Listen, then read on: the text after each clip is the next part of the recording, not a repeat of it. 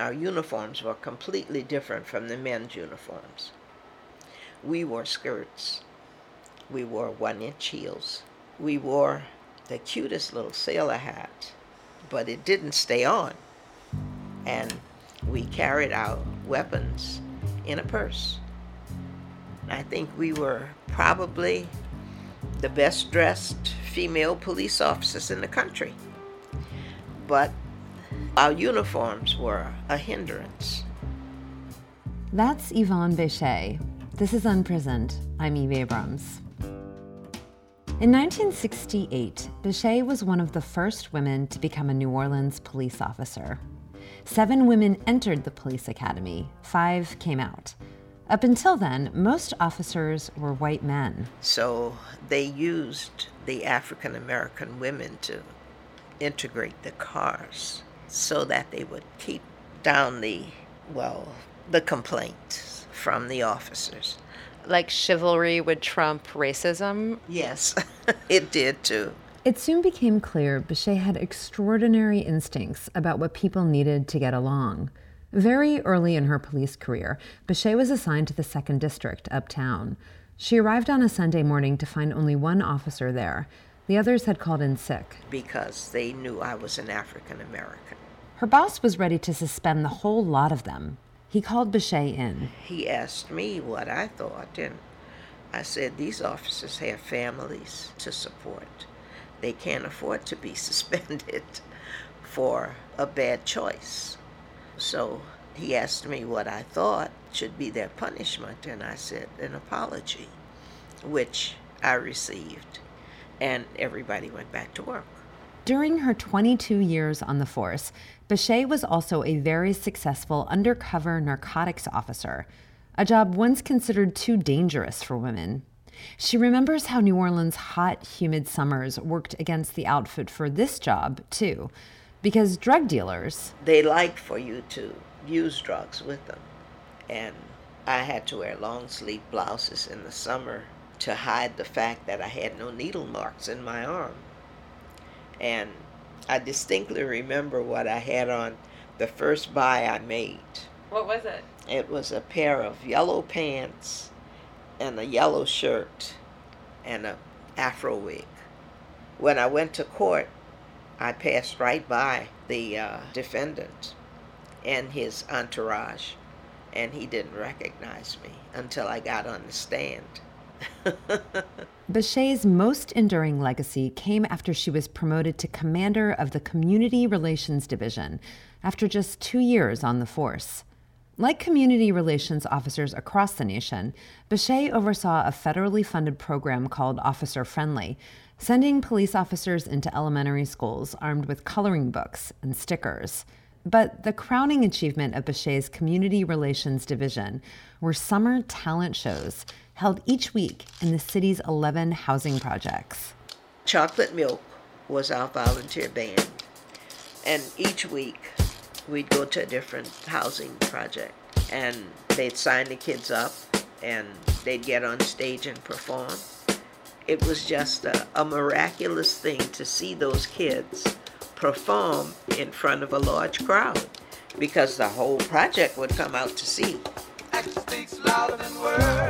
They take this big old long huge courtyard, right? And you get over 500 people each week. Alfred Marshall is 58 years old now, but he was 13 and living in the Calliope projects when the police talent shows started up. People are hollering, people are screaming, you got different performers, and it was all about love. It was just positive vibes, you know, and it made you proud of everybody who performed. Ruby Brown Davis was growing up in the Magnolia Projects back in the early 70s. Davis's little brother, Reuben Brown, was one of those performers. He was 15 at the time and part of a duo called the Fantastic Two. It was me and Albert Chin. Albert was a dancer, you know. He could listen to music and put any kind of steps together. He was dancing like Jam Brown. Like when I fall on my knees, he would throw the cape on me and he would split. I get a lot of my dance moves off of how the person was singing the song. This is Reuben's partner, Albert Chin. Albert was inspired by groups like the O'Jays and the Temptations, but he came up with his own dance moves for their routines to Jackson 5 numbers. I would sing while he danced. When I had you, I treated you bad. Yeah. Long as I did, just say,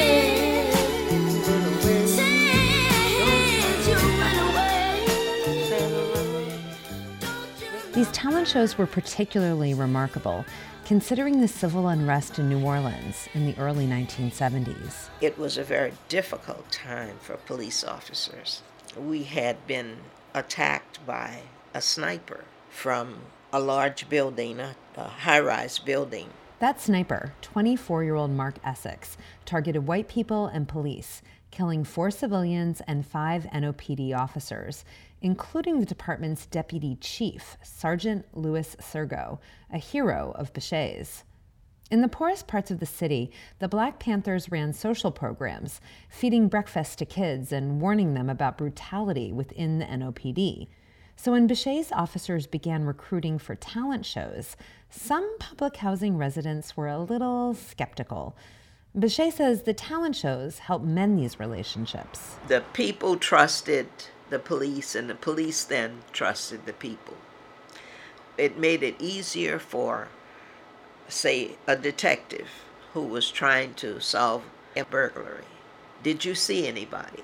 You'd be surprised at how many people would surround that detective and give him answers. We don't have that relationship today. Are the days gone when policemen and people in politics had relationships with people in the community where they knew who to talk to?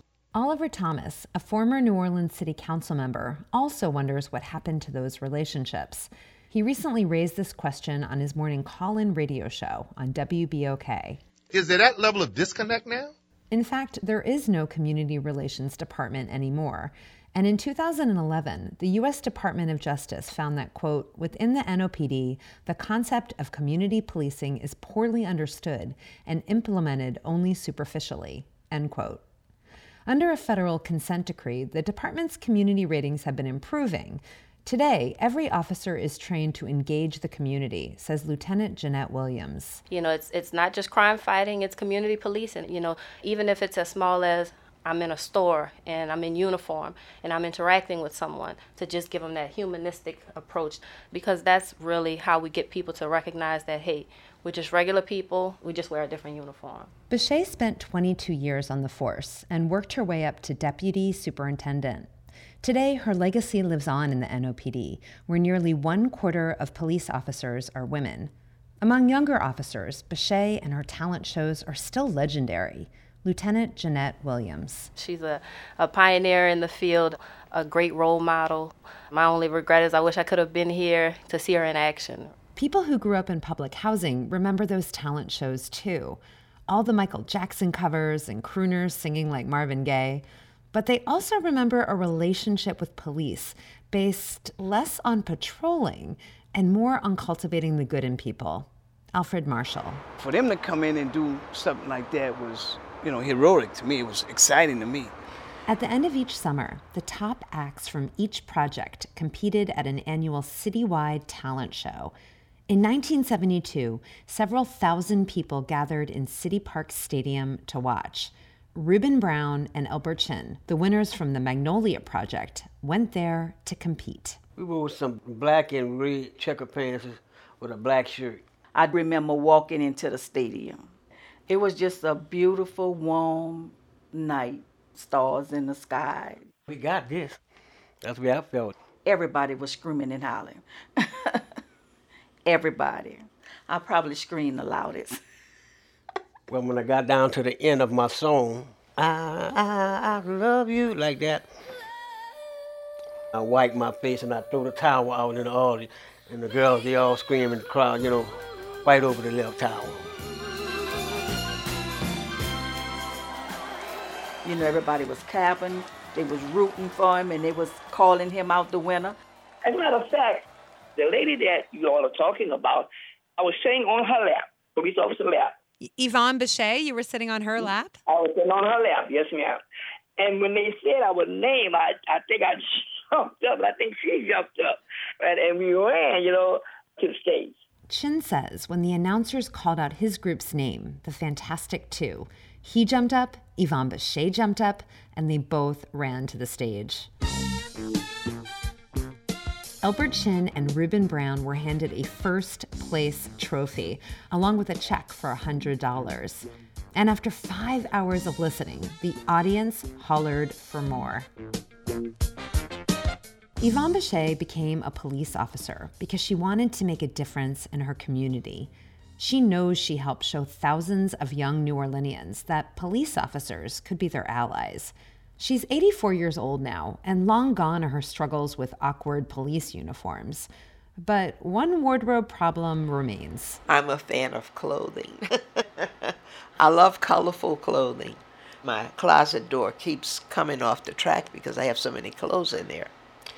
And the maintenance person here, every time he comes in, he says, Miss Yvonne, you have too much clothes. I said, I don't think that's for you to decide. Unprisoned's theme music is by Greg Schatz. Our editors are Katie Rechtal and Vicki Merrick. Our producer is Gianna Sachere.